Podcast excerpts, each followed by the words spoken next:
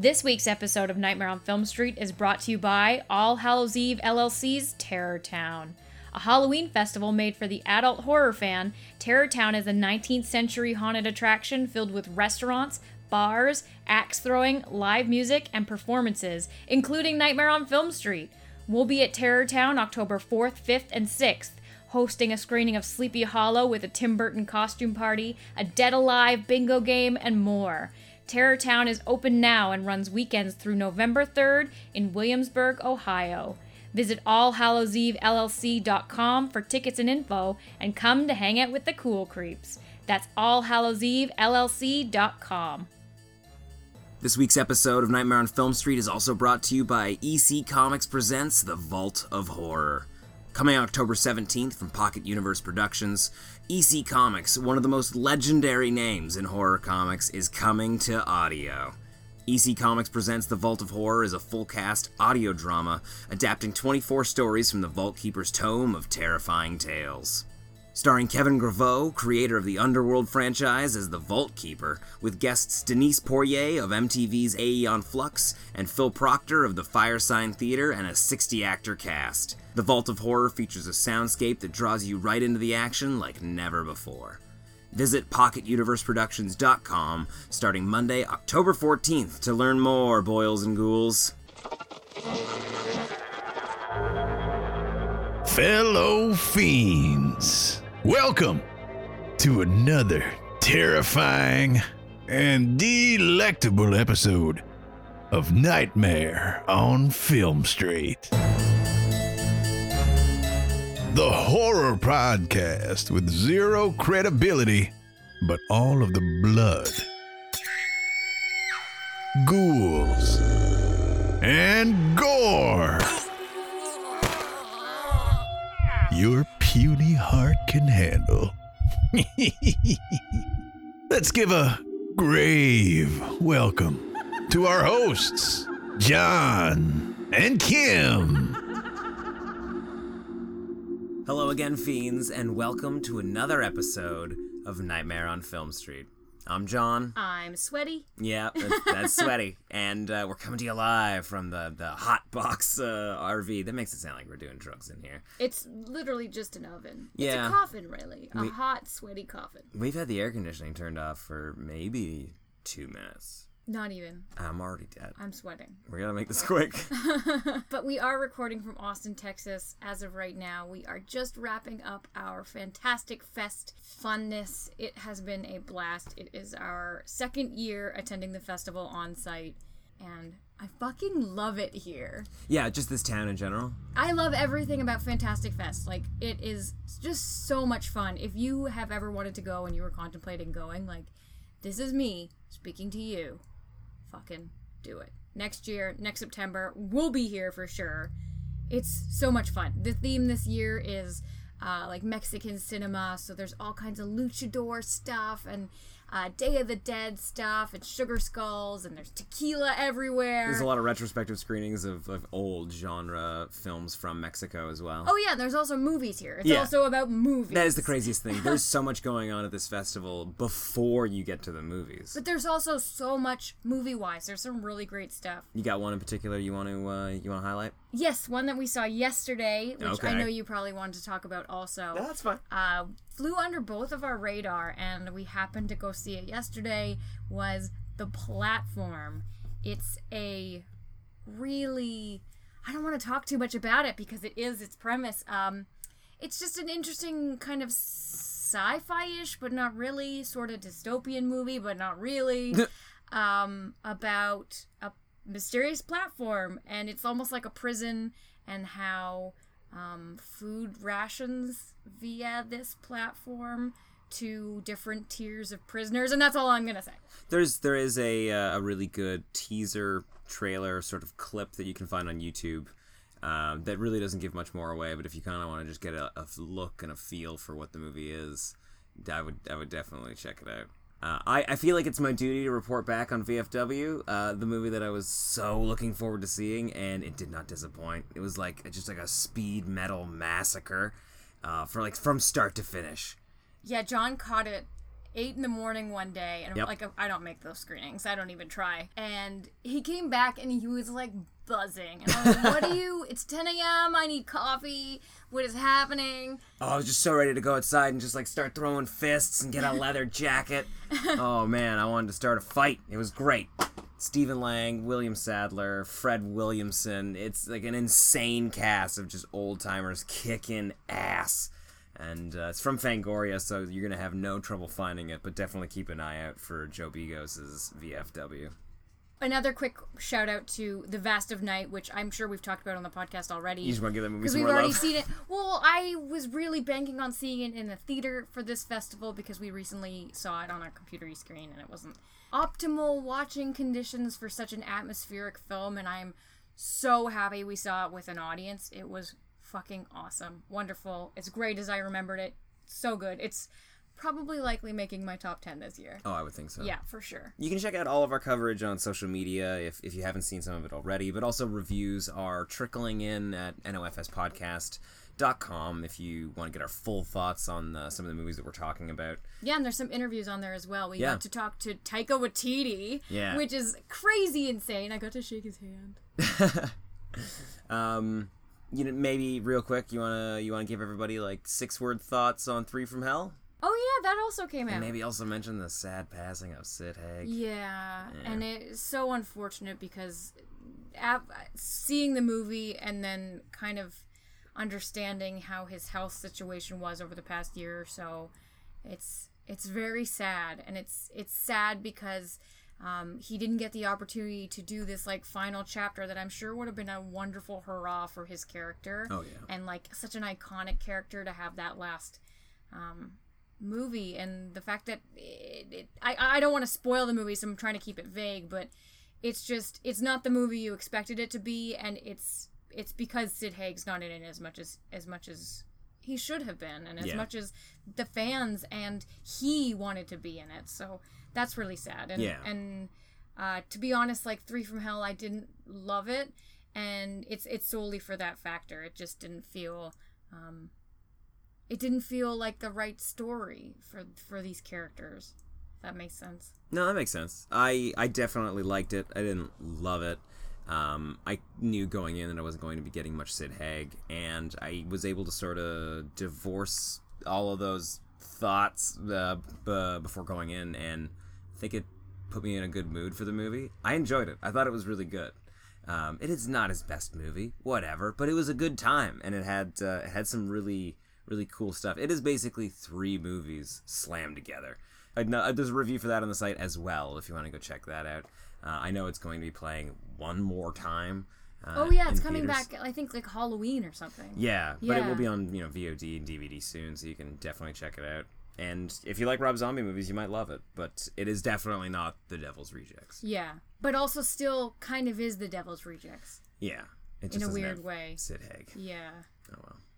Of course, before we go, there is one. We didn't even say what we're here for. Oh my god. Oh my god, we didn't even say the episode title. Welcome to the Devil and Keanu Reeves. Clearly, it has been a long week. uh, it is. It has. It has been a long week. I'm not gonna get into all the details, but no sleep, all alcohol. Like we are, we're pickled, hot, and sleepy. yeah. But there is. Uh, before we start talking about Constantine and the Devil's Advocate, I, th- I thought you were gonna say the Devil's Rejects. I almost did. I almost did. Uh, there's one other movie that I really want to talk about. Uh, it's called uh, "It Came from Outer Space" to save a few broke podcasters. And uh, my notes here say that it stars uh, Nick, Jamie, Miranda, Sean, Chris, Derek. Mary Claire, Melissa B, Melissa T, Anthony, Lisa, and introducing Tim and baby Alex. It's just, you know, a real feel good movie about a bunch of aliens that come down, some mysterious aliens that, without warning, show up and World just, currency. yeah, just support indie horror. I think it's the kind of movie we can all get behind, and I think you're really gonna like it. Thank you guys so much for supporting us on Patreon. Um, this trip and everything that Nightmare is would not be possible without you guys. New, old, existing, past. We are so, so grateful for you guys. Uh, Nightmare on Film Street is our favorite thing to do, and we hope you guys like listening to it.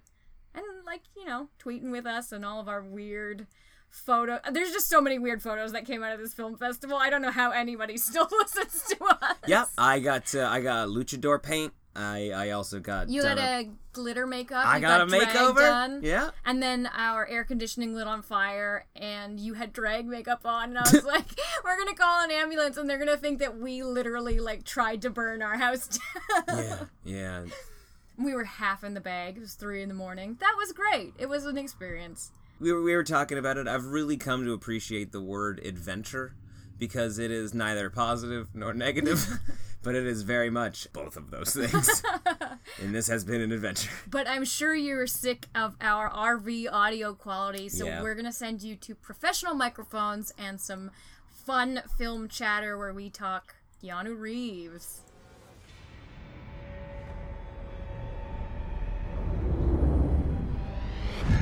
Mr. Constantine, I'd like to ask you a few questions. I know the circles you travel in the occult, exorcisms. I thought that you could at least point me in the right direction. Yeah, okay, sure.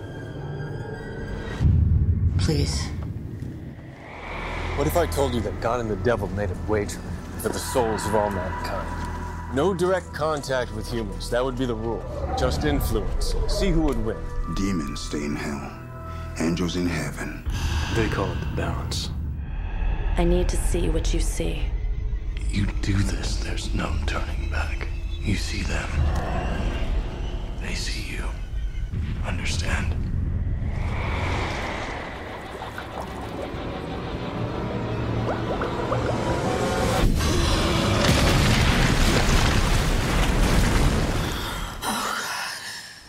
Constantine from 2005, currently sitting at a 7 out of 10 on IMDb, 46% on Rotten Tomatoes, 1.5 out of 4 from Roger Ebert, and a 3.2 out of 5 on Letterboxd. Those numbers are all over the place. They are all over the place. All over the place. Seven out of ten on IMDb. That's Yeah. pretty good. Like it's, that means it's like a good middle of the road movie according to IMDb.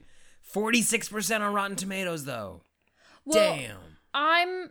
I think uh, Constantine is like an audience pleaser, and it's not a critically enjoyed movie. Okay. That would explain why the IMDb rating is much higher because that's just a you you're on IMDb and you click the vote And button. you said 3.5 3.5 out of 5 on Letterboxd? Three point two five. 3.25 on Letterboxd. Yes. Pretty good. Yeah. Not bad. Yeah. I find most things on Letterboxd are like two point six. Yeah, good point. Better than average this movie. All right. Put it on the poster for the re-release. Better than average. Got that Actually, 15 year anniversary coming up. so th- I guess it should be said too that John and I we don't follow the series Hell no. that exists or existed. Who knows if it still exists? Never read it. uh, and we're not up on the comic books. So our only understanding of Constantine mythology is from this movie. Yeah, a friend of mine told me that another friend really liked it because it was, you know, it was, it was pretty close to the comics, or maybe it wasn't close to the comics. I don't remember. I was like, "It's a comic." That was that's how I found. I found out after the fact that it was a comic book movie. Yeah, and I would say that the majority of the people going into seeing this weren't fans of the comic because you know you try to catch them with an umbrella, but this was before superhero movies and comic book adaptations were a huge, huge thing. Um, or they were right on the the emerging of being huge thing. Yeah, we didn't have like the big umbrella. o- yeah so everything. it was kind of a standoff movie there weren't any other universes it was tying in with we didn't have any other like cameo to their own film characters it was all contained they wanted to give us as much of the um world that they built within this one film so if we get anything fucked up about the canon whatever you consider it to be just know that our canon is exclusive to the 2005 film Hey, I gotta tell you, if the comic book is any different than the movie, I don't want to read the comic book. I love this movie. I think it's great. I love what they do with angels and demons. I love Constantine the character, and uh, you know, unless unless the comic books have been so impressed with this film that they've that it's influenced how they present the John Constantine character, and it looks it even looks closer it's just to keanu, reeves the comic I'm down with it. I'm fine. Uh, we are overdue for a Keanu Reeves superhero comic where like he takes oh, on but he plays himself. he has the abilities of all the characters he's ever played and he has to fight evil. That sounds amazing. I feel like that would be the most popular comic in the whole world. you know, those movies kind of come out every once in a while. Oh, sorry, comic book. Yeah, it would be a popular comic book, but it'd be a great. You know, they're gonna adapt it eventually. Uh, those, Played by Keanu Reeves. That'd be great. And he plays the younger version of himself. Mm, Oh, We've reached man. a new level of meta. It'd be good. oh boy. Those movies come out all the time, though. Like we've got one with. Uh, oh, like the Silent Bob and Joe or whatever. that's it. That's the title. Silent Bob and Joe take Manhattan. Everybody remembers that one. Uh, No, there's a Jean Claude Van Damme one. There's the Bruce Campbell one. Like eventually, uh, Silent Bob and what is his name? it's Jay and Silent J- Bob. Jay and Silent Bob versus uh, Jason Voorhees would be a great crossover. That'd be all right. Yeah, he I- hates weed. I'd love Jason to see hates weed. like they go on a camping trip or something, and they happen to go to Camp Crystal Lake. They're from New Jersey. I would fucking watch the shit out of that. I'm down with it. I would watch the shit out of that. It'd be good. You know what? You can see a small Scream Jay and Silent Bob crossover. Scream? Yeah. Why? So in Jay and Silent Bob Strike Back, they're in the back lot, um, and they like stumble on set while they're filming Scream Three. Oh. Yeah, like there's there's a moment where Did they just happen to be filming at the same time, or? they yeah because in Scream Three, Jay and Silent Bob have a cameo. Oh. like they definitely like made friends, handshake agreement. We're both gonna cross promote each other's movies. That's funny. It's hilarious. Oh, that's good. Where were we? Um, John Constantine. Talking about a Keanu comic, Yep. and then Okay. The movie about the Keanu comic with Keanu playing a younger version of himself. Yep. Yep. Uh, and Keanu Canon. Okay, so the timeline makes sense. I can. we should put chapter titles. It's not bad. Opening scene of this movie. One of the best exorcisms ever. I'm saying it right now. it is a pretty great exorcism. Hell yeah. And this movie has a total like exorcist vibe at the beginning because we start in Mexico. Actually, we start with no, we start in Mexico, don't we? yeah, but that weird text where it's like, remember that quote from No One Oh fuck, what was that? about the the soul dagger or whatever? Yeah. And it's like some say the dagger has never been found, and then we cut to a cold open of the dagger being found. It's pretty good. Oh. But like just like that text is in quotes, you're right, but it's not from anybody. But there's yet. no like they oh, don't they don't quote it. their source? oh man. This is how you know it's a piece of fiction. Oh boy, I love I love that. Um, so yeah, that it starts with that Mexico bit where um, That car crash. Oh, so here's here's my problem. I can't think of anything in this movie I don't like. Like every aspect of this movie, I think is fan fucking tastic. it's hard because there are a lot of things about this movie that are great, but there's a lot of you have to admit Mhm. there's a lot of bad great. Now, okay, there we go. See here, that what I just said. I can't think of anything in this movie that I don't like. It doesn't matter whether it's good or not. I love Jason Takes Manhattan, and I will defend it till the day I die. Tell people that It's not a great movie. And it's definitely not a great Friday the 13th movie, but oh boy, is it fun. Constantine, on the other hand, every choice it makes is fantastic. yeah, yeah. you do not sound like you agree. I no, it's hard because it's hard. Okay. That it's hard being a Constantine fan? it's hard. It's constant work and upkeep. Uh, that car crash, I will admit, though, is pretty wonderful. I think it was the first time we saw one of those, right? Like Uh, some like a car hits a person, person becomes an immovable object. Yeah, I've and seen like it a bunch now. it tin cans around that guy. He just gets up and walks off. Like one Yeah. bloodshot eye and that's it. yeah, and he is just on a mission. I hope that guy has more than just a cameo credit in this movie because he doesn't say a damn word. And you know And he's his fantastic. his role is so set up, and then in the end, he's just in that pool, and it's he needed a bigger finale moment. Is all I gotta say. I'm with you. Yeah, I agree. I wanted him to have to be more than a delivery man. Especially for how big the end of this movie gets. Yes, I guess he was just kind of like a fake out, like, oh my god. he's coming No. to deliver the knife. Okay. no, I mean like when when John Constantine like breaks in the room and he thinks um Angela's dead, she's drowned in the pool, and it turns out to be like our Mexican buddy. Uh, I think that's that's that's it. Is she? He's just there, so we think that she's dead when she's Mm. not. But isn't that her? Isn't she possessed? We'll get to it. We will get to it. That exorcism though. Oh man. And honestly this oh this opening sequence has everything you need to know about John Constantine. He definitely doesn't want to be He smokes. there. He smokes. And he works quickly because the smoke burns down. yeah, he likes he likes smoking more than he likes saving people so much that he will put his cigarette down in hopes that he can come back to it before it's done, before it's gone. and he's so disappointed when the exorcism takes a little longer than he thought it was gonna and the cigarette has burnt out. Sad day for John. We also learned that he has an intern yeah. and he doesn't drive. he definitely doesn't drive. John Constantine never drives. You know what's great is that at the whole some movie point, is, is is a succession of him finding rides. yeah.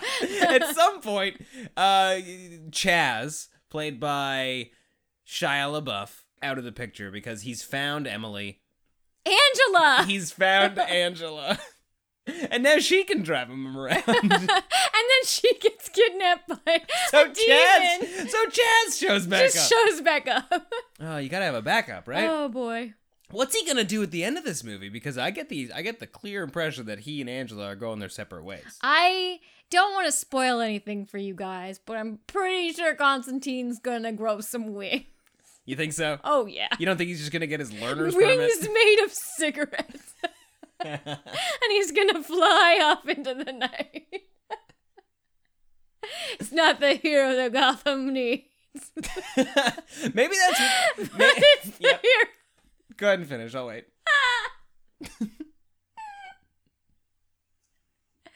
Oh. Gotham wants. or wait, Gotham needs. I don't Nope, remember. it deserves. Oh, deserves. Nailed it. There's got to be a lot of outtakes of Christian Bale coughing, right? Surely the sound guy has put together a master clip that's just Christian Bale going like, "Oh God, oh his voice kills me." Maybe they just used like a sound enhancer. Hmm. What if that's Christian Bale's real voice? Put it on grovel. Set the mics to gravel. Do you think John Constantine hates Gabriel the angel so much because Gabriel's got wings? And he's just like, I gotta get this fucking cab driver and this cop to drive me around town, and you can just swoop in, swoop out. They're supposed That's to be convenient. undercover though, so I don't think they get to just use them. I just don't. I don't think people see them, right? No, they're half human, aren't they? Oh right, Or yeah, they're they're in human suits? How does that work? I think they call them half breeds when they're not really. I think they're just like appointed human. Because Gabriel's like a like a. hu- What they're like basically like lobbyists. So they're appointed the human spin lobbyists. doctors of, of heaven and hell. Yeah. okay, I, I'm I'm down with that. But how did somebody like Gabriel, who's very much an angel in the Bible, you know that book that's based on fact? huh? Yeah, I, I don't understand the progression from being super duper angel to being like uh, on Earth and upset about his job. Maybe they asked. You're like, you Gabriel does not seem very happy about it. They seem Gabriel, Balthazar, all of them feel they look like interns. Like they're just super not happy to be there. They've got all the perks of having the job without having the job. I, you know, I never really stopped to think on how the angels and demons are feeling in this movie because know they're they're too busy fucking up lives for humanity. Uh, but maybe that's where we should have started. Maybe we should have got down there. Maybe we should have talked to him. We could have avoided this whole mess. Tell me how you're feeling, Gabriel. She's like, "Oh my god, no one ever asked me that." So uh, yeah, I just think that there's like this secret uprising coming, and so maybe the demons aren't happy, but Gabriel, I think, is just fucked in the head, and they're the only angel that we see. Yeah, Gabriel has that sort of classic uh, villain mode where, like, oh no, no, no, no, I love humanity, and I'm going to murder half of them to prove to them how much I love them, and for them to really, really enjoy life She's again. she's just Old Testament. She's so Old Testament. Yeah, it's like you have to earn God's love. I like that. I like what you're saying. That is genius. I never would have said that. Especially given I don't know if Gabriel's in the Old Testament. I think Gabriel's isn't Gabriel. Gabriel's got a horn. I um I don't know. No? Okay, I swear. That sounds right. Is the angel that shows up to be like, yo, Mary, Joseph, y'all gonna have a baby? Is that Gabriel or is that Michael?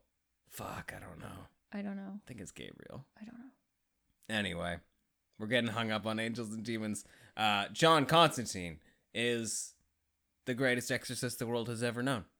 I don't even think that's his, like, his number one A job. I think he's just um Like a vigilante for devils and angel. Who pays him, by the I don't way? know. Because I don't, I didn't see him leaving invoices at that exorcism, right? The church has to pay him, and there's Do no way the they, church is though? happy with what he does. Yeah. Because oh, here's the Because he thing, smokes and says shit a lot. he just like smacks people around. Um, Because he owns a bowling alley. So we find out that he's trying to. We're going all out of the order here, but this movie is confusing. Is it? It's very confusing. Okay. So he tried to kill himself at one point because he could see things, Yeah. and then he didn't die all the way. No, no, he died. Uh, They but brought then- him back. Yeah, but then he came back. Okay, like he he tapped out of hell, and he was just like "fuck you, fuckers." um, and he came back to Earth, and that's a big bad sin, and you For can't. Catholics, yeah. And yeah, and you can't apologize for committing suicide because you're Ever, normally apparently. dead. Yeah. So it's not a forgivable sin. So he's trying to like buy his way back into heaven by being like a traffic cop for um the the the, the divine. Yeah. I mean his his logic makes sense. What's great about that character too is like yeah, obviously he doesn't want to go to hell cuz he's lived it for several lifetimes, he said. He was dead for what, 12 minutes? He I think something like that. That's a long time. Even even then, let, let's just say it's 2 minutes. He said it was several like two lifetimes Mhm. in hell. So he knows exactly what it's like. He knows where he's going back to. Um, and he desperately doesn't want to go. What, what puts him in an interesting position in terms of faith, I guess, is that he's seen it. He knows it exists, so there's no believing. It's just fact for him. Mm-hmm. And that, that that's obviously what's stopping him from being able to commit to God because there's no faith. Um, but what's great is that he's trying to buy his way back into heaven while putting all these demons who hate his guts back in hell, where they're just waiting for him because they know he's coming. They know he's coming, and they can't wait to tear him apart for eternity. Yeah, and for them it's a blink. Like they don't have to wait long. Yeah. Do they? Well, no, because like I the- guess because they're eternal. Time is nothing to them. exactly. Okay. And if we learned from the weird water transfer, it all happens in a wink. Yeah. Wait. No. Like, doesn't the weird water transfer sort of imply that that time is much slower in hell? Because he was in hell for I don't know. a scene. I- However long it took the door to close, he was there. He had enough time to like walk around, work up a sweat. Find Isabel. Yeah, smash a bottle on his chest. Okay, so let's stuff. let's do some plot stuff for anybody that didn't rewatch recently and is like, Sorry, what the yeah. fuck are they talking about? Sorry, so guys. we gave you the overview. You know everything about angels and demons Yep. now. You You, know the purpose of Gabriel and where he came from and his origins in the Bible. Oh yeah. John Constantine smokes a lot, has lung cancer, very Hoards apathetic. water. Another big plot point. What about? Oh, he does hoard water. Yeah. We're moving on. has has a bowling alley. yep.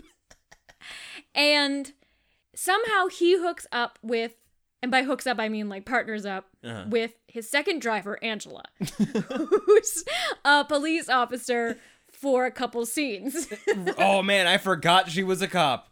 Completely forgot she was a cop. Now, her twin sister commits suicide at the beginning of this film into a big cross pool. Oh, it's so good. That shot is great. But because both of these girls grew up Catholic, Angela does not believe her daughter, her daughter, her twin sister would have committed suicide. Ah. So she gets Constantine to figure shit out. Yeah. And in doing so, he reminds her of her abilities that she's completely left behind. She too, uh, like her sister Isabel, and like John Constantine, can see, could see angels and demons. They walk the earth, they're among us. Uh, but she she left all that behind until eventually she just couldn't see it anymore. Which is so weird though, because while they're hanging out and like at the taco bar or whatever, they like get attacked by demons. yeah, a whole bunch of them.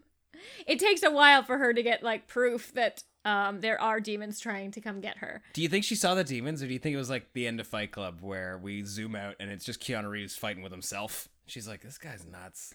There would it would have been great if they had a cut like that we saw from her that she couldn't really see anything but like Oh, all yeah. the power lights going all the power lights, all the street lights going out. That would have been cool. But mm. and then we Shrug.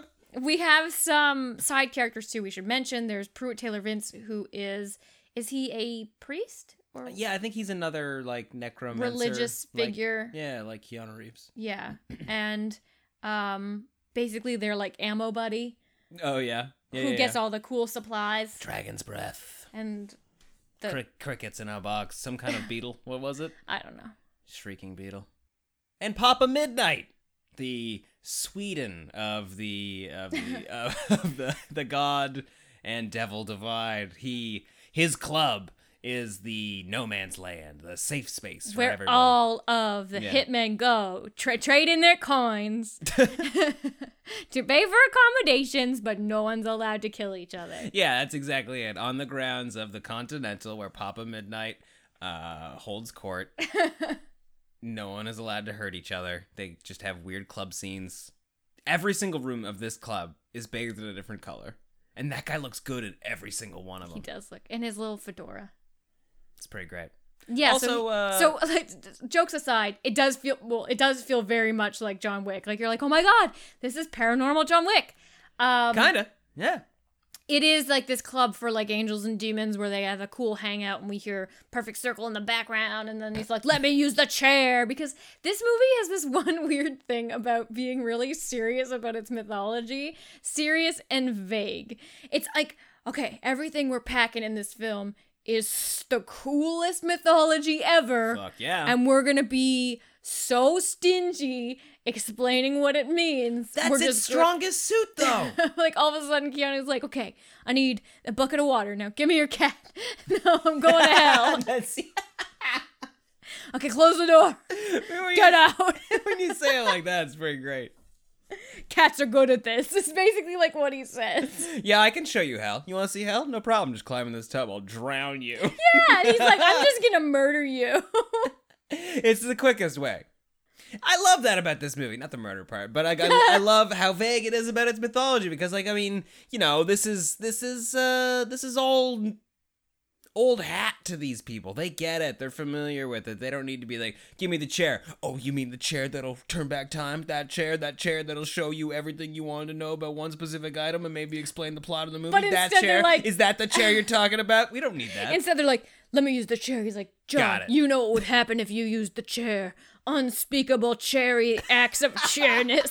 and then Keanu was like, okay, I'll come back in 40 minutes and I'll mention the chair again. And he's like, okay, you bring that chair up, maybe I'll let you chair the chair.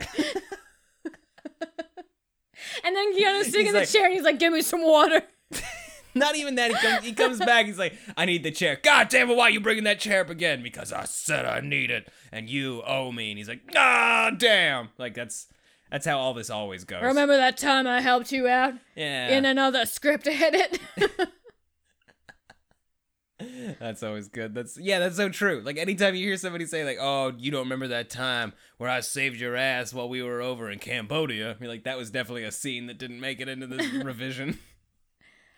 You know, for years after seeing that chair scene, I thought that I could take a light bulb that was plugged in and tap it against a wall and have that glass shatter, but still have the light underneath working. You ever tried doing that? no? Doesn't work. oh boy, it does not work.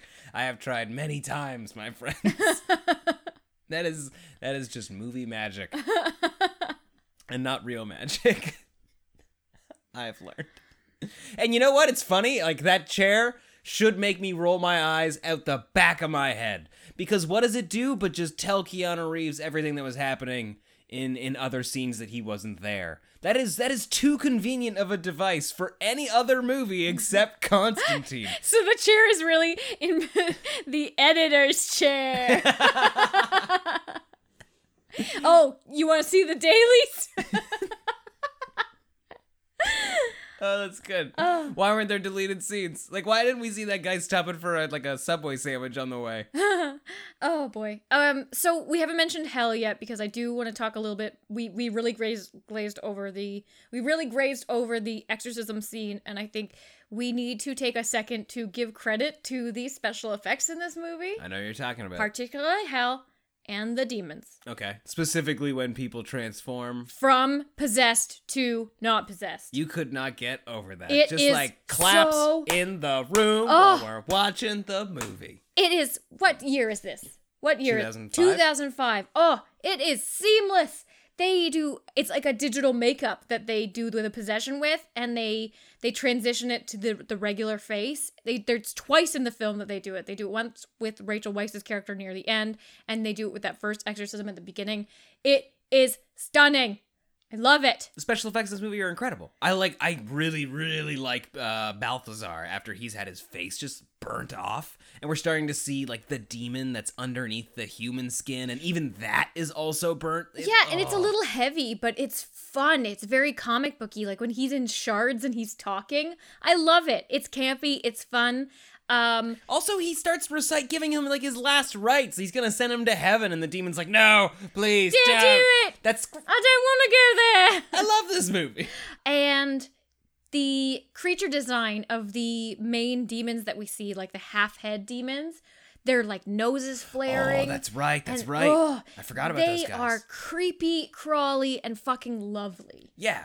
Yeah, they're like skeletal. They're skeletal. They've got muscles, but all of that that tissue's just been burned off. And yeah, not having like a full top head is such a genius move. Very spooky. Love it. Creepy. And like that first moment where we see them swarming around Keanu when he's doing his like temporary transition to hell and they're chasing after him and they're jumping on all those um, abandoned parked cars and stuff. Like they look wonderful. I could see an entire video game set in that hell. Hell yeah. And the hell looks great because it's like the apocalypse wherever you happen to die. Yeah. It's like time stops and fire takes over that space. It's like the world's the world you knew existed, but it was burned to the ground. Yeah. And an eternal hell, like right in the spot you died, sounds really cruel and potentially true. I mean, are they trying to say that hell exists on the same plane as reality? Is that the idea? Maybe. And then so like heaven is also like just like a much cleaner version of LA? like is that what they're like they they all exist in the same way? like the same location but different dimensions or yeah, something. because he basically just walked back to that hospital where she killed herself, right? Like, isn't that what he was doing? He was he needed to get her bracelet. Yeah. He just saw it floating on the breeze. Yeah. Because she's just like eternally reliving it. Ooh, dig it. Yeah. At least you didn't have to like take an elevator down. and, Like, oh, what what circle are you going to? Going to the fourth circle. Ooh, that's a good one. Haven't been there in a while. Yeah, Thinking which, uh, what floor is suicide on? Yeah, I got a summer home over there in Suicide. But the, so the once we were given a taste of all of these abilities and stuff, and we don't really quite know what the water does and uh, why Angela needed to die in the tub, but we're on a mission because demons are trying to cross over and they're being more brazen than they used to be. Bugs are attacking uh, Constantine in the street, and John, I need your help explaining the mythology because I have no idea what the fuck happened. Oh, um, so what happened? Who? oh, you're talking about like Gabriel's bad, but Okay. good still, but bad. Yes. And the son of Satan needs a dagger, and the psychic. Right? Yes, so the, the they they they've figured out that the the demons need a powerful psychic to act as a conduit uh, between hell and earth, and that is the body that they will use in order for the devil's son to come back to earth. Now, now for that to happen, they will need divine intervention, which is something they gloss over because they really really focus more on the oh powerful psychic and you know maybe if constantine hadn't have committed murder uh, by giving Rachel Weisz the ability to see these things again, she might actually be safe and clear from all this trouble. But Gabriel is our point of divine intervention.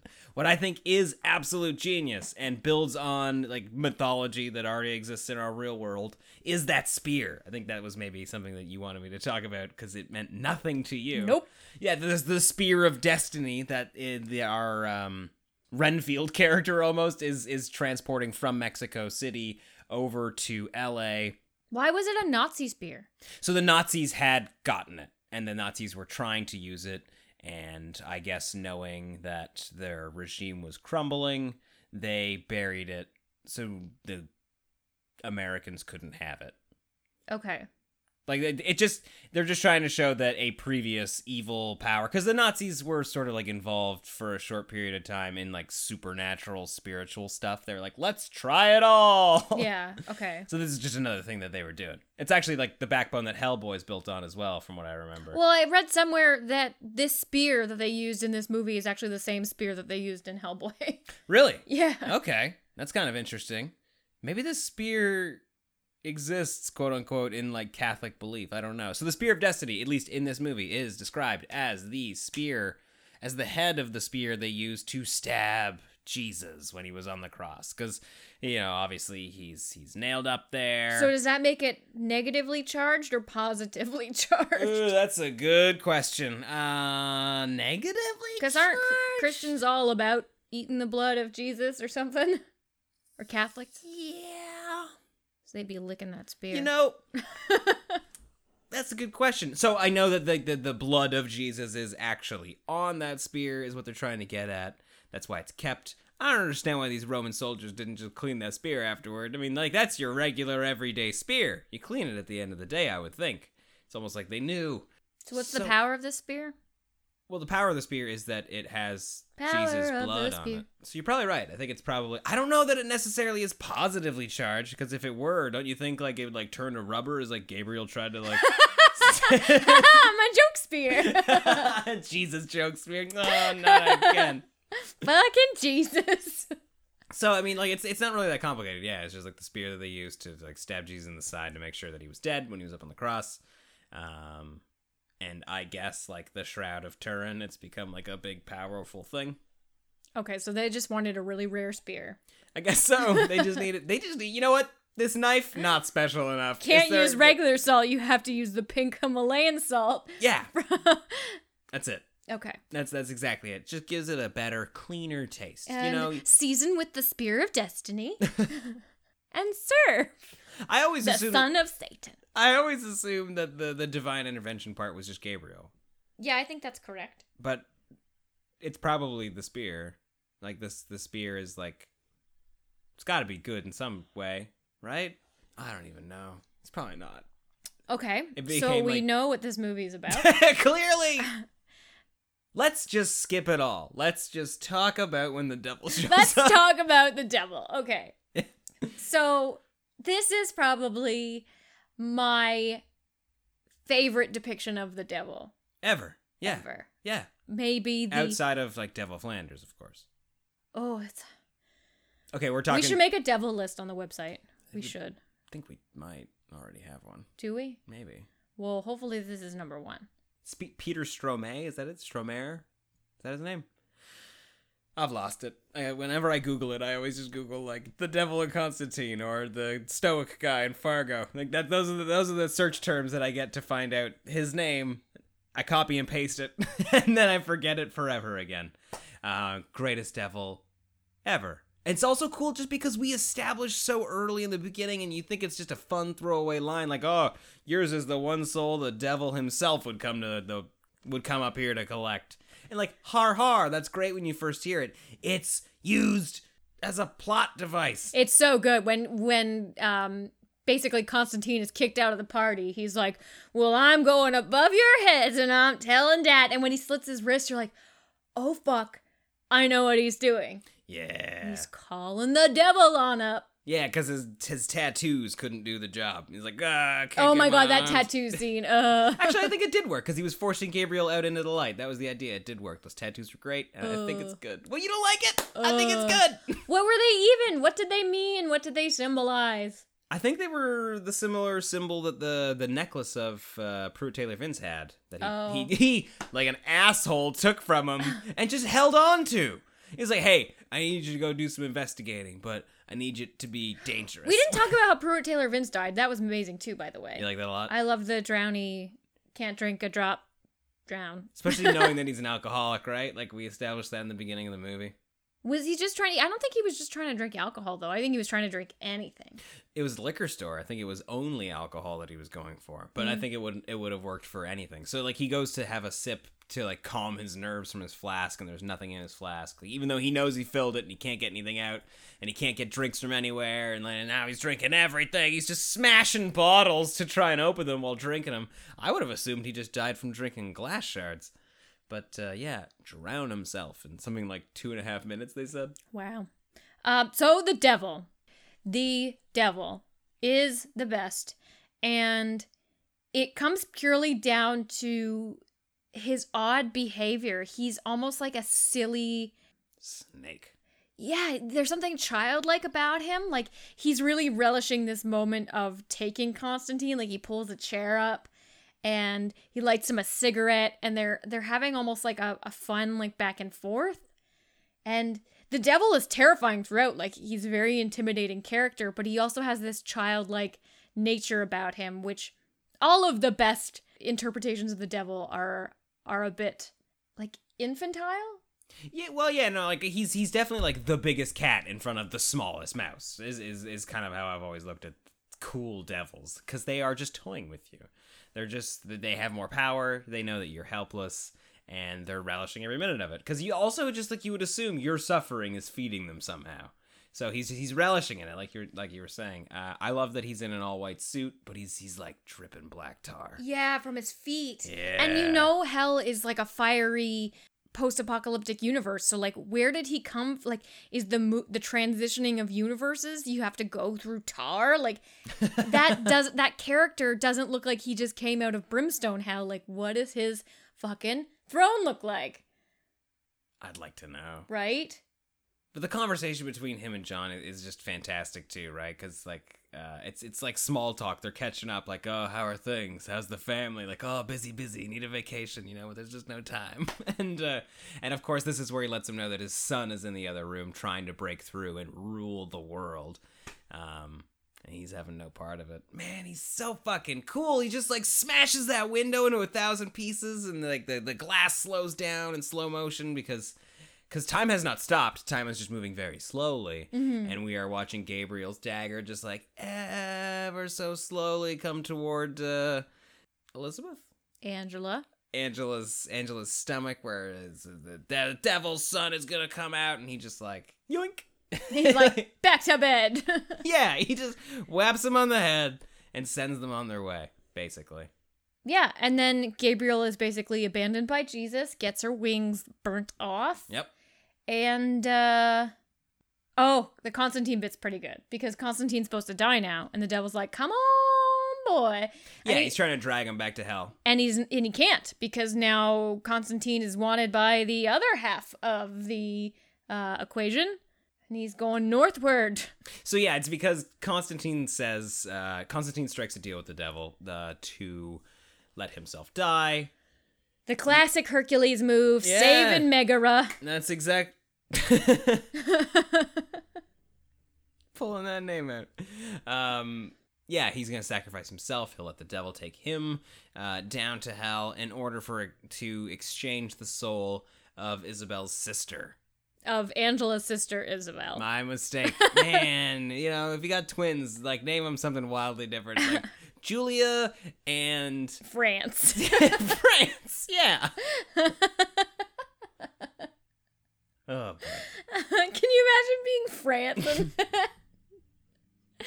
Well, I mean, Francis would make a little more sense. Did you say Fran? No, France. France? you mean like the country? No, like the name. With an S C E. You just get a lot of Fran with an S, F R A N S. But yeah, so uh, Constantine is getting floated up to heaven. Yeah, it's I, it's- setting you up to be able to say this part because I know it's your favorite part of the movie. It's so good. How, how how could we all not agree that this is the best part of the whole movie? He's it's a great scene because it's um uh, John Constantine's done like one final selfless act, like the only good thing in his entire life that he's done. Uh, you know, like oh, what was that? That's you know, sacrifice your life for somebody else's eternal soul. That's that's that's God's brand. We're all about that up here. So come on home, boy. And um Devil's not having any of that. Feels like he's been cheated out of a very big soul, so just enough time to see John Constantine give him the finger. Which is such a great moment because it, he's so angelic as he's sort of floating up in like his and like the yellow light is, Yeah, like beaming sunlight's down. beaming in. Everything's so great. He's finally like uh, the on the the greener grass side of life. He's just giving him the finger. How could you die and on your f- way floating up to hell give somebody the finger and still be like still get away with it? John Constantine. it is the devil. I'm pretty sure the God would give Oh, yeah, the yeah, devil yeah. the finger if he could. That's a good point. Yeah. They should teach you to do that in, in church. Like, hey, you ever see the devil? You give him the finger. but uh, obviously the devil's having no part of that, and so um, he buys Constantine more time. He brings him back to life, basically like massages his heart to start and pulls the cancer out of his lungs. So great. So great. Pretty gross looking. Love it. Pretty nice of the devil to do.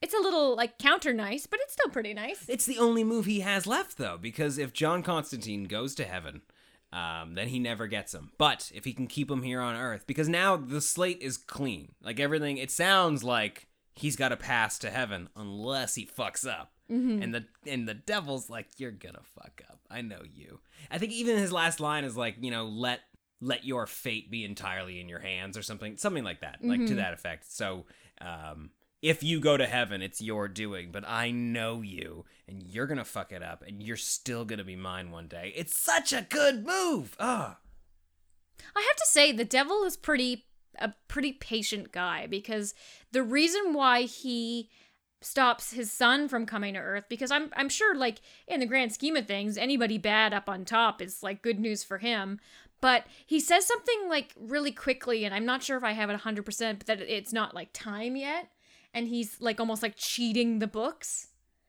yeah, yeah, yeah, yeah. I remember that.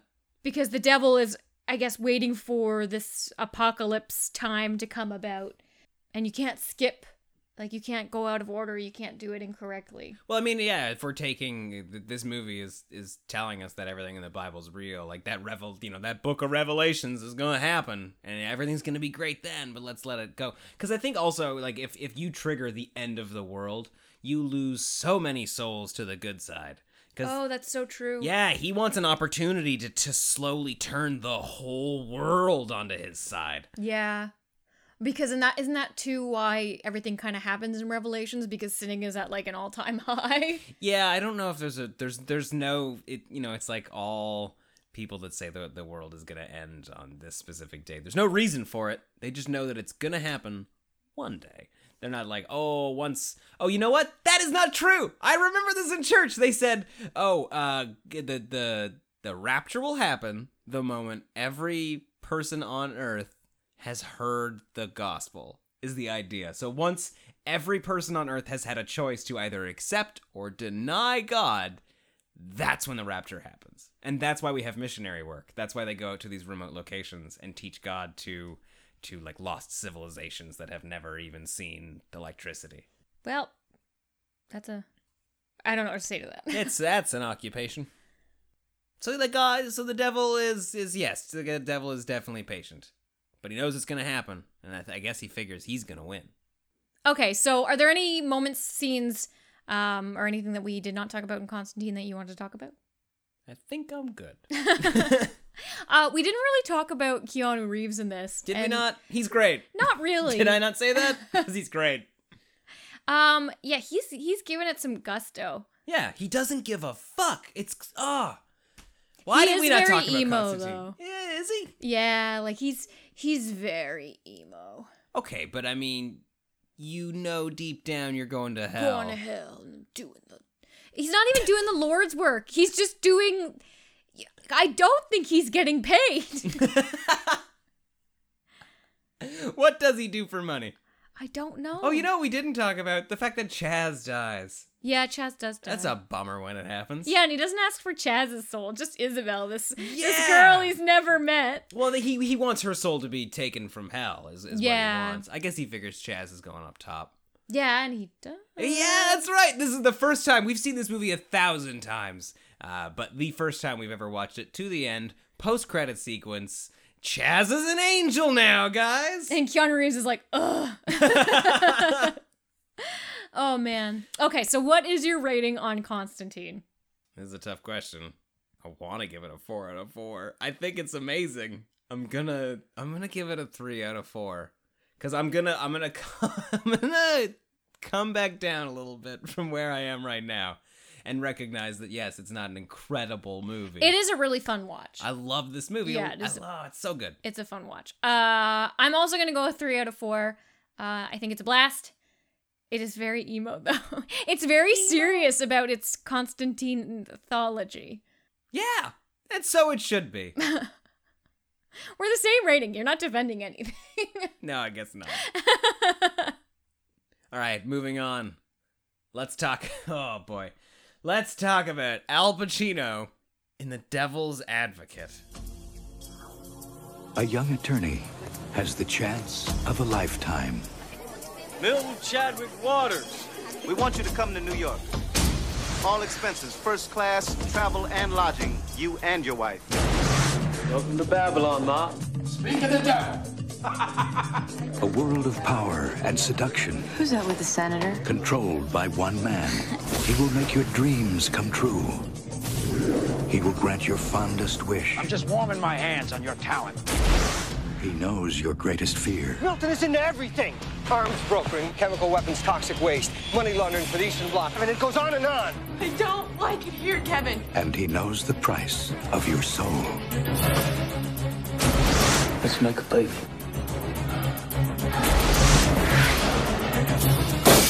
Who are you? Oh, I have so many names. I'm here on the ground with my nose in it since the whole thing began. God likes to watch. He's an absentee landlord. Keanu Reeves, He's always been there. I know that now.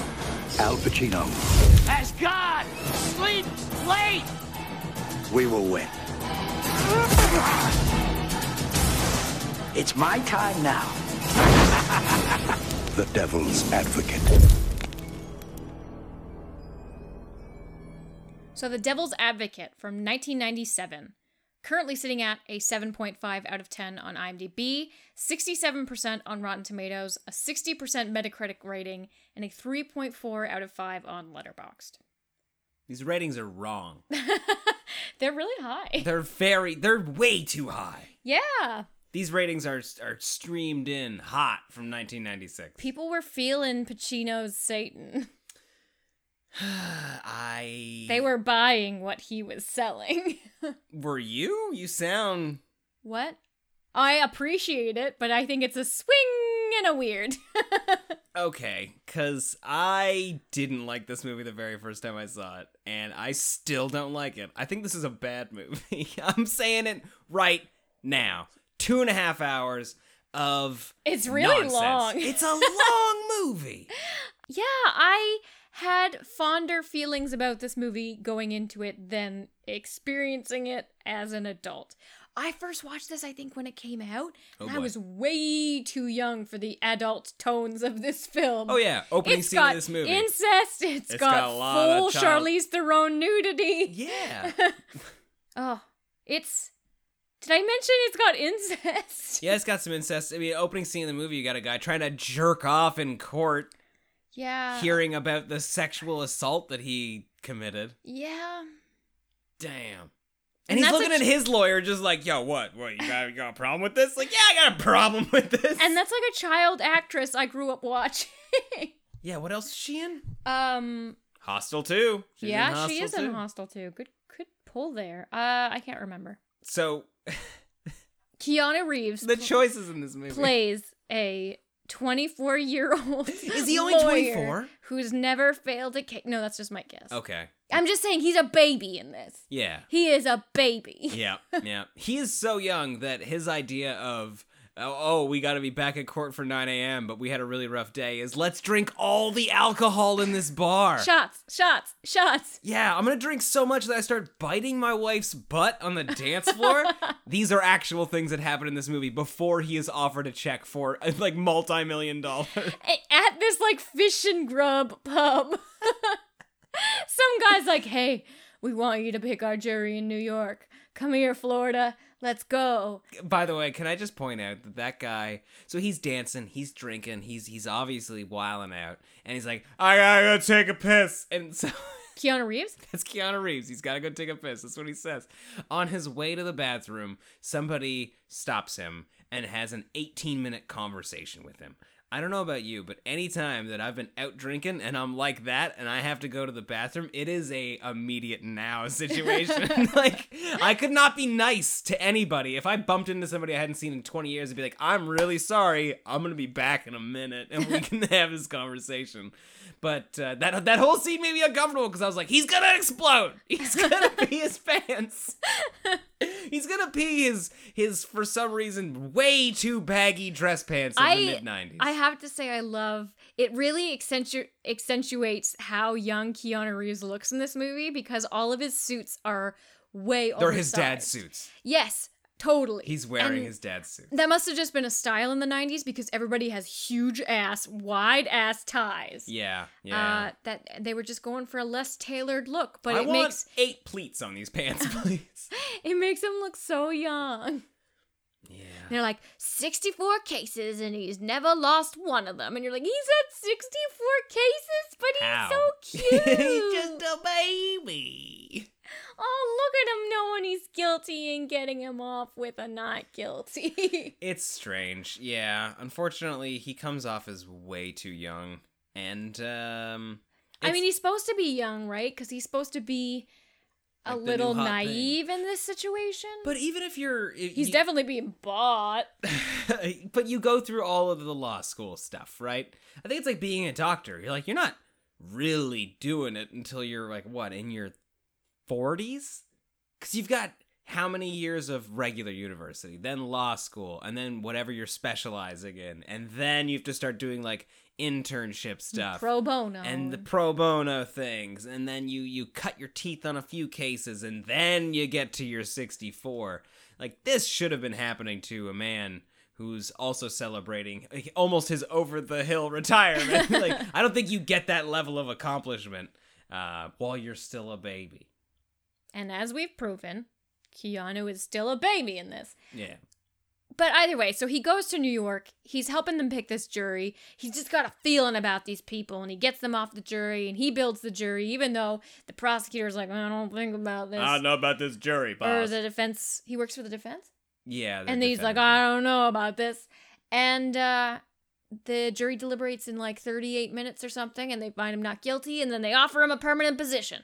After Al Pacino shows um, Keanu Reeves' character, Kevin Lomax, his weird infinity pool on the top of their building, yeah and he hires him. And Why? then That's a weird power move too. Like, hey, what do you think of the view? A lot of people can't handle it. It's like, yeah, that's because there's no rails. Like, you literally have a pool where you could swim off the edge or walk off the edge. And Keanu Reeves is obvious. Like, he's obviously too young for this position because he attempts to look over the edge. Like, no sane person does that. no sane person would do that. You are like what? 84 stories in the air. There's gonna be a gust of wind that just swoops you off. or like a bald eagle. um, and so they they hook Keanu Reeves up with a job. Um, him and his wife are moving from their small town in Florida to Manhattan, and they are set up with like a penthouse apartment. It's very gorgeous, Rosemary's Baby style, high ceilings, uh, demon possession, and wainscoting. Yeah, it's got everything you need.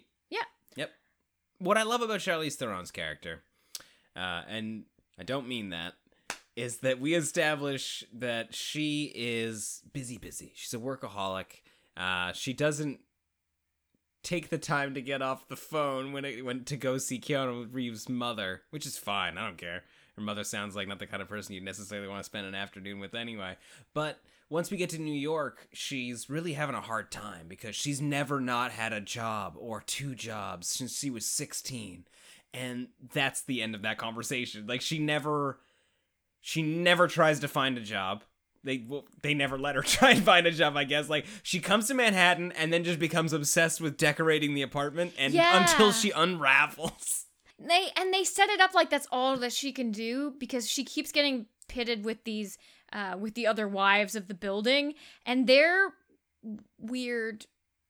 They're basically like cartoon standees of women. Yeah. They're they're like talking about their breast surgeries and they're talking about having babies and how they never see their husbands so they're happy if I can't enjoy my their husband's money. company, I'll just en- I'll just enjoy his money. Hmm. Yeah, and and then it becomes so important about picking the color for this house, and it's like it's exhausting just watching what Charlize Theron's character has to go through in this movie. Yeah. Because all of a sudden, too, she has this like I want a baby arc, and why won't you have a baby with me? It's crazy. And then she can't have a baby because she's Yeah, having a mental happen? breakdown. That was so weird. Because a scene got cut out, even though this movie's two and a half hours long, and we had to watch Yeah. all sorts of nonsense. Just out of nowhere. I went to the doctor yesterday and he said I can't have babies. You're like, I'm like, do we believe you? takes. Did he just like show up, tap your knee, go, nope, nope, can't have babies? like, what was that procedure Oh, like? was- I don't know. It's wild. I, I I don't get it. They even say to her like you you can either um I, I don't remember the three options they give her, but they basically say like you can either breed, you uh you can either oh you can work, play, or breed. It's the are the options they give her, and she just never just never tries to get a job. Like the the the movie never lets her get a job. Uh, and then when when decorating the house doesn't work and playing doesn't work, she tries to have a baby, and then that doesn't work. So this, Because Keanu Reeves is too busy being like a creep. Everybody in this movie is a creep, though. Everybody. Yeah. When she first meets Al Pacino, it is the worst moment of the whole movie. It's so weird. It's so crazy. He's asking her, "Hey, how are you? How are things going?" No, no, no, no. You know what? You should change your hair right now. Do it right now. Do it for me. Do it. I can't do it because if I touch you, everybody's gonna think we're fucking, and they're all looking at us, and you're just like, quote for quote, like Oh word for word from this movie. ugh. There are a lot of scenes that are super duper uncomfortable. That even if this movie came out five years later, like uh, this this scene would not be here. Even if Jack Nicholson was playing the devil, you it would be you can't weird. say okay i see what you're saying was gonna say you can't say that everybody would have gone along with it no, because I mean, it's like in Witches of Eastwick when he's trying to seduce Cher, and she's like, "You're disgusting," and he's like, "Am I?" Like you laugh, you're like, "The devil's such a horn dog." But- Yeah. but Al Pacino is just like a grade A creep. Yeah. Like he needs to be slapped with his own lawsuit.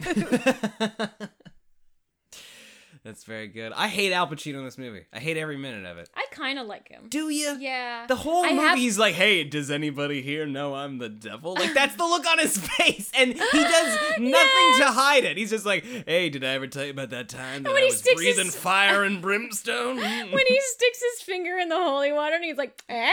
eh? in front of everybody. Yeah, they're at a funeral for a man that he has had killed by invisible demon ghosts. Uh, he, yeah, he just like boils a bunch of holy water. Like nobody can see it. I have to say that he does a bunch of devilly monologues in this movie, and I follow them. Like, I try real hard, and I follow like the first 30 seconds, and then four and a half minutes goes by. Yep. And I looked over at John, and your mouth is just hanging open, and you're like, what is he even saying? And I've forgotten he was talking. It's so true. Like there's there's there's a lot of connective tissue at the beginning. Like okay, he's making some good sense, and then all of a sudden it just goes. it gets nowhere. weird. Like what is this? What is this even? He is definitely at, oh, we're back on track. Okay, cool. I dig I dig that that moment in that final monologue where he's talking about how lawyers are the new church. Like law Yeah. is these are his disciples and his followers. I'm like, this fucking rocks. I dig it. But the whole movie is based on the idea, like, oh, isn't it hilarious that the that the devil would be a lawyer? Eh? Eh? Yeah, isn't that great? Because all lawyers are are evil. Eh? Eh? And then it does that for two and a half hours. I can't handle it. His it. speech at the end is good though because it it presents this really like I don't know this really interesting version of this devil and I am totally buying it where he's talking about how um God is the asshole because he's uh he's basically created hu- humanity and abandoned them and the devil he is a humanist because he likes he actually likes man Yeah, he likes very pro man. all of their like fuck ups and and he worships man and all and all of our like human nature that's um that god has basically um poo-pooed or told Yeah. us to limit or Yeah, or God set out a bunch of rules that said these are all the ways that you would displease me, and then He made those core ingredients to our being, and then let us go. And and Satan is just a big fan of those core ingredients. Oh man, that's the fucking that scene with Charlize Theron too, where she's like, I had a really bad dad. Our relationship was pretty rough. He just didn't understand me. He's like, Oh, I get you. I believe me. Oh man, I, get you. Oh fuck. every every opportunity he has to just like wink at the camera, he does it, and it's bad every time. Every single time, it's bad. It's I hate bad. every No, that's the best part of the movie. No, I'm just gonna disagree with you flat out here. No, All right, fine. not at all. One thing that so we were talking a little bit about Charlize Theron's plot, and her stuff is where all of the like actual paranormal devil stuff comes in because that one guy he does get killed by those phantom runners. Yeah. But Charlize Theron, she's actually like I assume she's been made infertile by the devil. And I, I and, and she's also been like extensively raped by the devil. Yeah. And none of that stuff is shown. And I feel like that's the more interesting stuff in the film. Like they went for a very bureaucratic way of telling this this story, and they end up following this one main murder case. This um, uh, Cullen guy is accused of killing his wife and his daughter and like the maid The or maid, something. yeah. And um, so most of like the morality of the movie and Keanu Reeves's decisions and struggle are done through this criminal case. But at home, like we're skipping over major supernatural events involving his wife. And I mean, the reveal is really great when she's all like fucked up in the church and she's run off and she's Yeah. she's in um she's wrapped in a comforter and we don't realize she's completely naked, but she's basically like the devil raped me all day. Not even the devil, your boss. Yeah. Your boss raped me all day. And, And- then he loses it because like he was with me all day. You're a fucking liar. He was Like, in court with me. his reaction. and she's covered in nuts. cuts and shit like all over her body. That's a good scene, but I almost would I would rather trade that for more scenes of the devil being supernatural.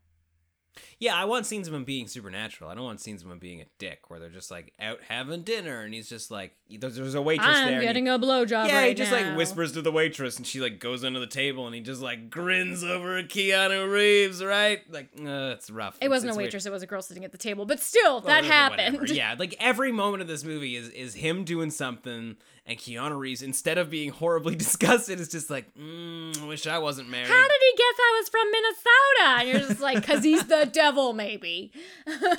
yeah, all the stuff with Charlize Theron's great because yeah, you're right. Like when she's out with her friends, we can sort of see like these demons that live inside their bodies. Like maybe they're full on demons. Maybe they're just possessed, quote Yeah. unquote, or influenced by the devil. That's awesome. Like She they've just embraced sinning, kind of. Yeah, she, she has these awesome like hallucinations that are like these dream sequences where she thinks somebody's in the house, and um, her paranoia is a much better story. Um, but because she can't have a baby and she can't have a job and she's not interested in decorating the house, she's got nothing left to do but kill herself. And then she just does. Yeah, This movie's so long, and I feel like we're we're through the meat of it. yeah, that's because we haven't even like the A story of this movie is kind of the B story, like the the court case and and how he's like gonna let another pedophile get away with what he's done. Um, I do like the court case stuff. Like I find um courtroom dramas really interesting. Like Yeah. I, I think they're really engrossing. And this story is pretty pretty interesting because there's a reveal that uh, the Cullen guy was too was busy sleeping with his secretary or his assistant or whatever while Yeah. his wife was murdered. And then when um, Keanu is cross examining her or prepping her for cross examination, he finds out that she doesn't really know much about him, um, sexually at least, yeah, and that they're lying. So he definitely did murder his wife. yeah. And so then it becomes that play on morality. Yeah, because the the only time we see Keanu Reeves in court is when he knows that his client is super duper guilty, and he has to super duper defend them. Uh, and I guess But that does- happens. Like you Yeah. don't get to as a lawyer, you don't get to just pick and choose cases. Like you will be representing guilty people. Yeah. And your goal in that case is to present the best defense possible so that they have the most lenient or sentence or or whatever. And because they have the right to that. They have a right to defend themselves and I mean, I'm sure lawyers are defending guilty people all the fucking time. No, no, totally. I, and I think it makes those scenes in the courtroom better with Keanu Reeves because if he didn't have that information, if we didn't have that information, then it, it would just make it a really compelling argument. But once we have that information and the scene plays out exactly the same way as it would have, regardless of what he knew, you know that he feels the weight of the decision that he's made Mhm. because he would have defended like all of these creeps the exact same way but he wouldn't have felt like he was betraying himself or the person that he's yelling at by doing it um, and it makes for great scenes but then you got al pacino just like raising an eyebrow and like licking his teeth the whole time. like there are so many scenes where he walks into a room with a cigar in his mouth just so we can have a bunch of smoke coming out of out from around him and whatnot. And I hate all the stuff with the the the foreign lawyer that they have that he's constantly trying to like cheat on his wife with. That sex scene, sorry, can we pause everything and talk about the sex scene in this movie where like let's let's make a baby, baby. And Ugh. uh, and he's watching So let me just let me before let's. Your wife is having a breakdown. She is cooped up in this new place. She doesn't want to be this housewifey woman. She's ha- she's stressed out from this, these pressures of like having to keep house and decorate house and have a pattern and la la la. And you're like, I'm gonna put a baby in you. Yep. Like these it. are not solutions. Nope. Babies are not solutions. Especially they are going to amplify anything that they are born into. this is like a very emotionally charged sex scene too, right? Uh, and it's it's just like the Dark Night of the Soul sex scene where it's just like let's let's just make it better. Let's just stop crying. Charlize Theron is crying this whole time.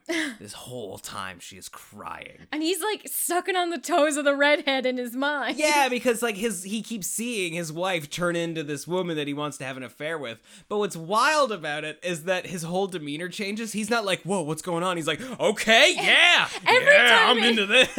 Every time it changes to the redhead, he's like, yeah. like he's with Charlize Theron. He's like, "I love you, baby. I love you." Whoa, what's going on? Shit just got hot.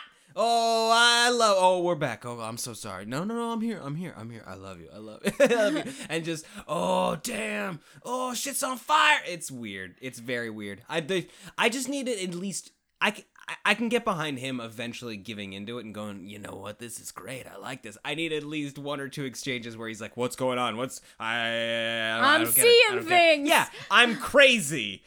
but he's immediately like, man, being nobody told me being crazy was so good. and also, like, we need to talk about how Keanu Reeves is having a moral dilemma throughout this whole movie that we're supposed to follow. But every single instance he sees the redhead girl, even from the very first instance, he's like, hey. Eh.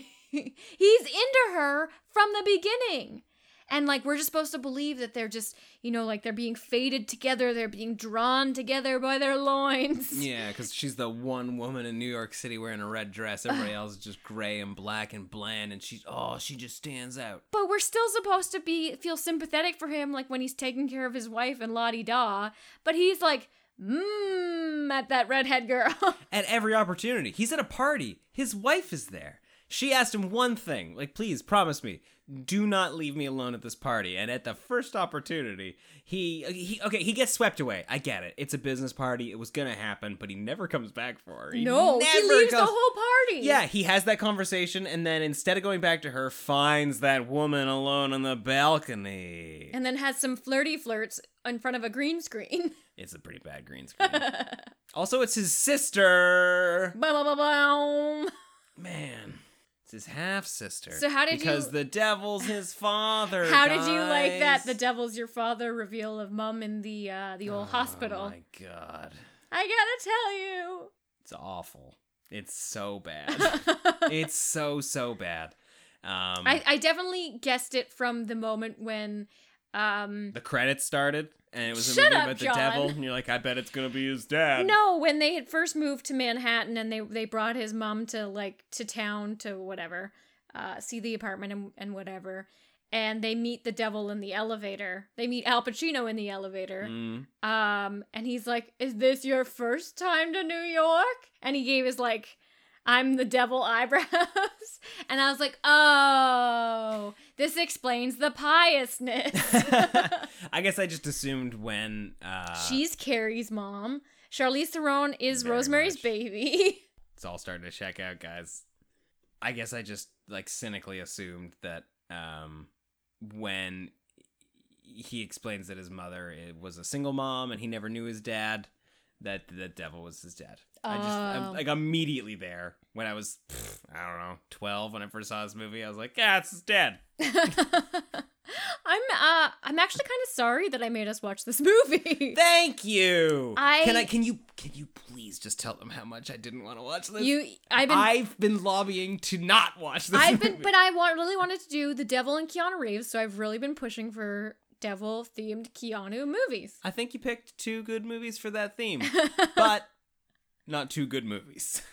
Uh, and it was long. It's a long ass movie, guys. So long. We started it so late in the night. It's you know, eleven o'clock is a strange time because you're really rolling dice on whatever you put on. You're like, oh man, I hope this is just a quick ninety minute movie. But you throw on a two and a half, three hour movie at not at eleven, you're not doing anything else, and you're definitely not waking up on time. Well, and you committed to it too, because if if you put on a movie and you're like, you know, I'm not really feeling this movie, at at the eleven o'clock cutoff, like if once you're 30 minutes in, you can't switch to something else. It's Nope. too late to start something else. Exactly. So you are just committed. Yeah, we did take a break halfway through. We did take a break. We made bagels.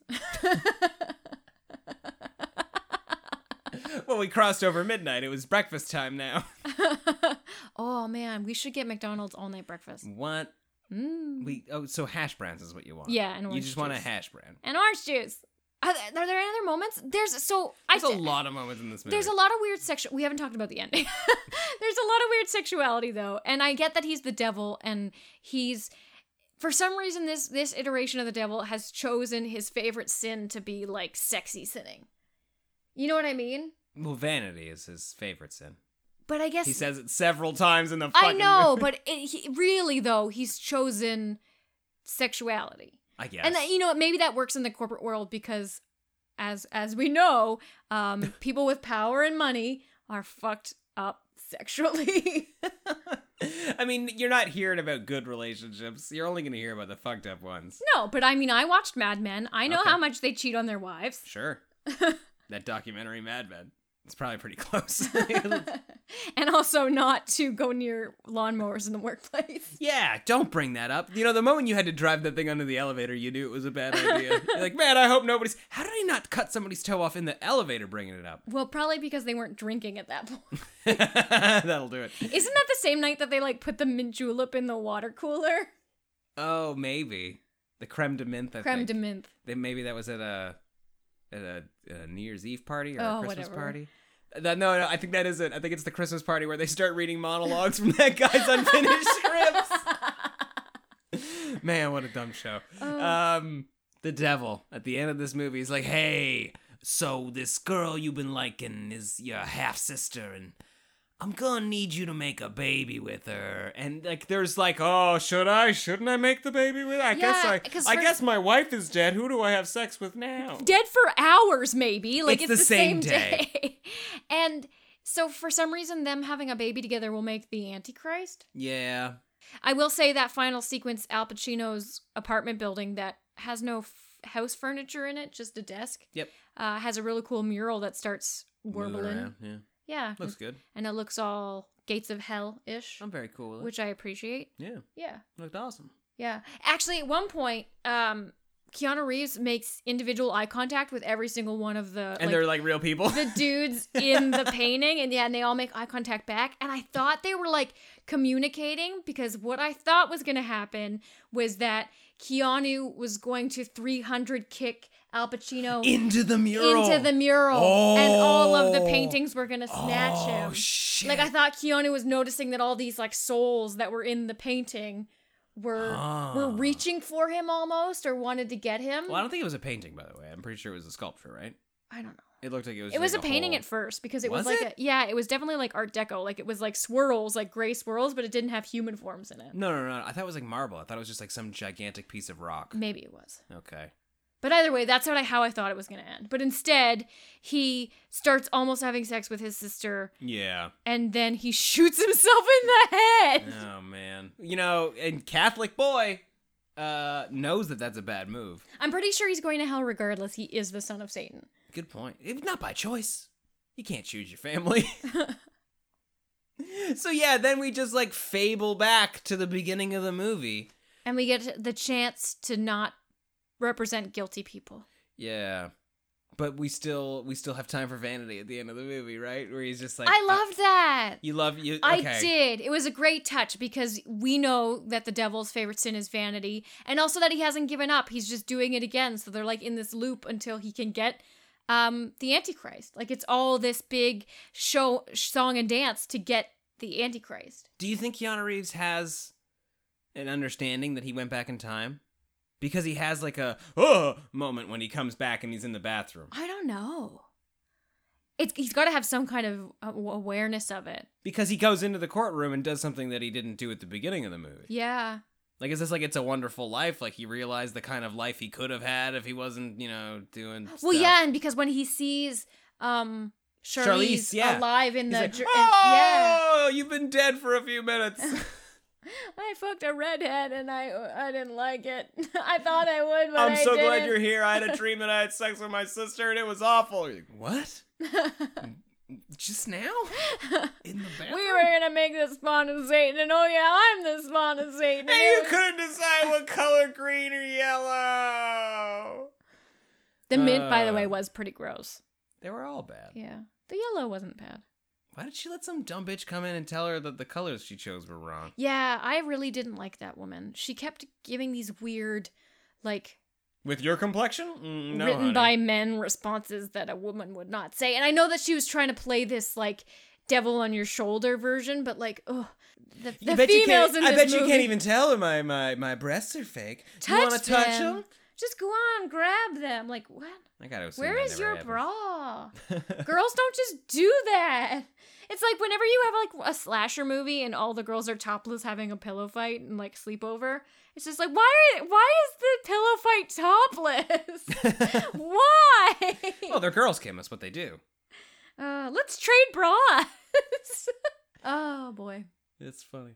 Yeah so um i do want to say that i'm defending pacino i think he was a wonderful devil Okay. um i didn't understand half of his monologues Nope. but the one at the end i would vote for him Made a compelling argument. That you're saying. yep i he won that debate And he always travels by subway. He's a man for public transit. and he's wearing his little flat cap oh and that scene where he's talking to those guys in the subway that threaten him that was a good scene was it yeah it was a good scene Okay. And I was saying that while we were watching, I was like, that was a great scene. And you were giving me nothing. And I was like, stop actively hating this movie. Yeah, movie. just like just shaking my fucking head. Like it was. Uh, th- those are the best parts of any movie experience at home.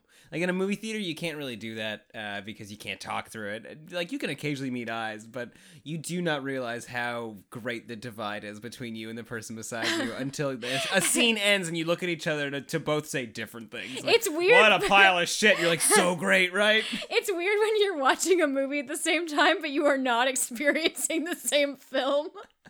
And you know, I really, I really, really did try to go into this one like, okay, fine, John.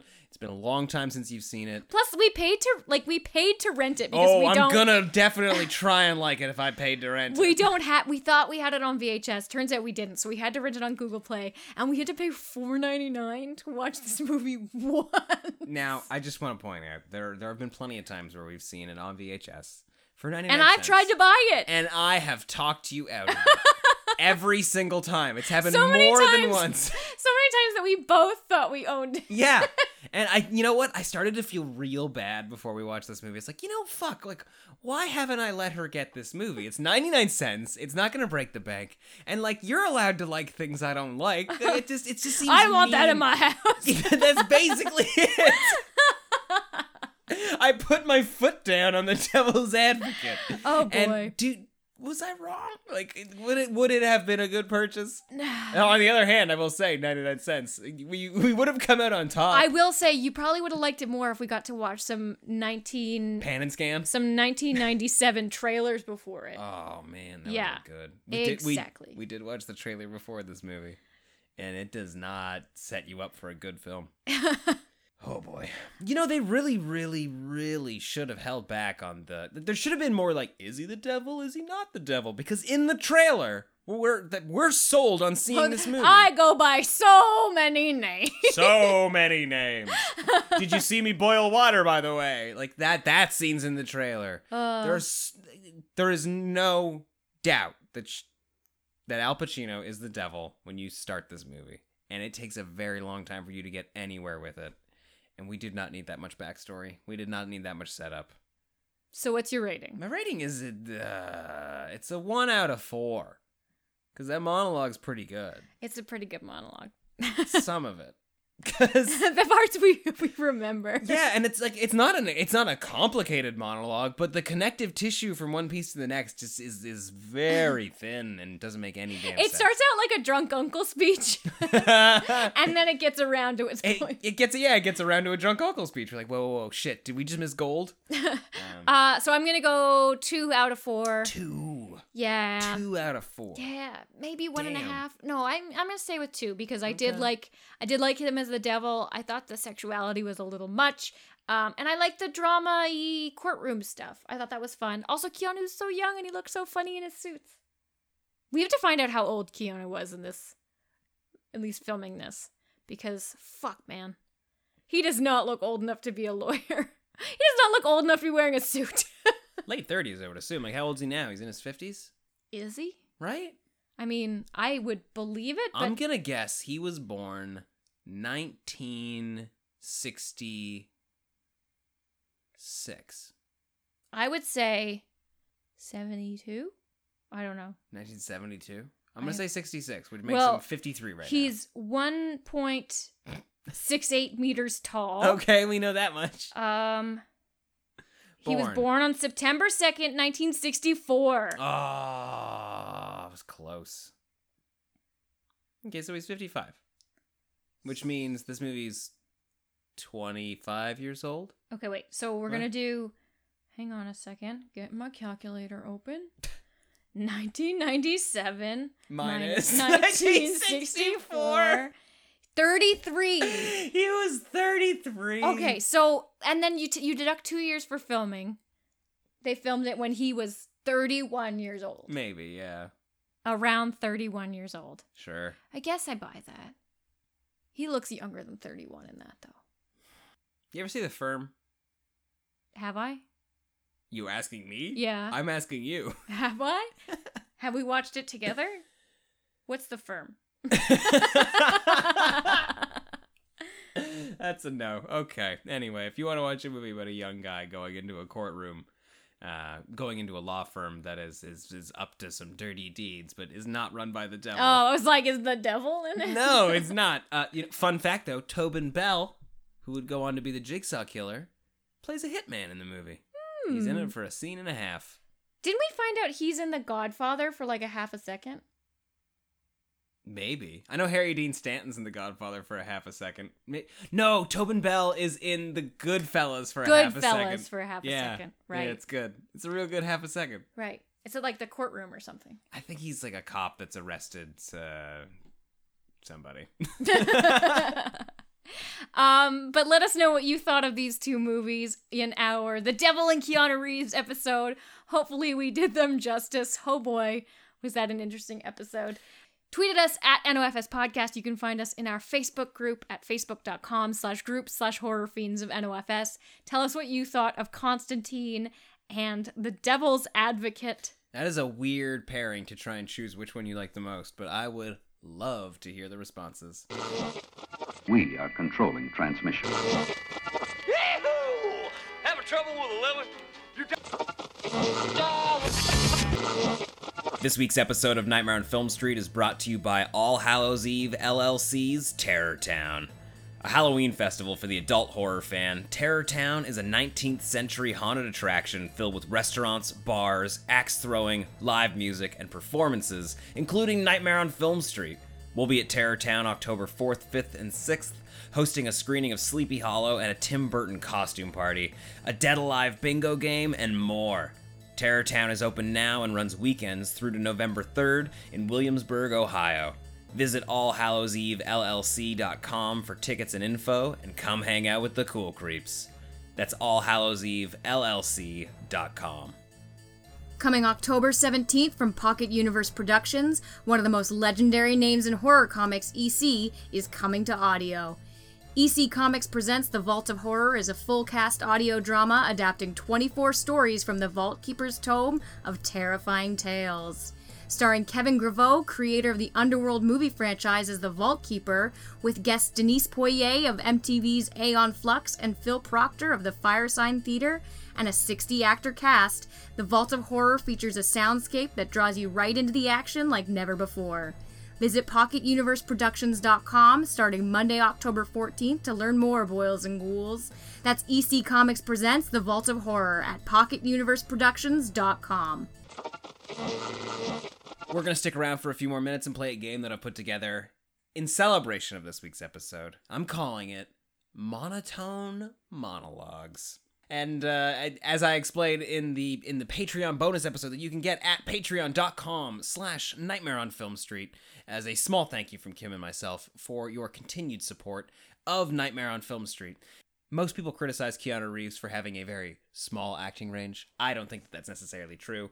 Uh, but taking those criticisms to heart, I have found horror movie monologues and speeches that I'm going to deliver to Kim in the most monotone performance possible. And she's going to try and guess what those movies are from. I'm actually I'm actually going to give you a quick little preview of that right now. Kim, uh, I'm going to read this to you as best I can with no tone and no emotion. Okay. And you tell me what movie it's from.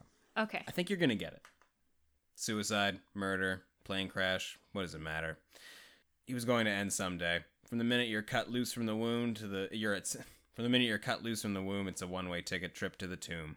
You may not realize it, but we're all just a mouse the cat has by its tail. Every single move we make, from the mundane to the monumental, the red light we stop at or run, the people we have sex with or won't with us, the airplane we ride, the walk out of, is all part of death's sadistic design, leading to the grave. Final Destination. Yeah, I, shouldn't have picked that line. I shouldn't have picked Death's design. I should have just started with the next part where he's like, "Life is like a box of chocolates." I, you know, I almost had it from like how many Milton times. Bradley game. Sorry. I almost had it from how many times plane was mentioned in that monologue, yeah, but yeah. uh, that that I have to say, John, you made that's so boring. so boring. So, and that's what I'm getting at, guys. Whether you're Tony Todd or Keanu Reeves, it's all about the performance. And Keanu Reeves does not have a monotone performance. I'm you're you're preaching to deaf ears, John. Everybody here loves Keanu Reeves. I should hope so. We are all in the Keanu camp. I did. I did see a pretty pretty funny video once where somebody just took a plank of wood and put a put a board face on it and edited that into like scenes of the Matrix. they it made me laugh, but it hurt me a little. That's pretty funny. Um, but you can get that bonus episode that we're recording over on Patreon at patreon.com slash nightmare on film street, like John said. We also record a ton of other bonus episodes. We just recorded our drive home from the drive-in episode from It Chapter 2, so if you want to know what we thought, you can support us over on Patreon to get that.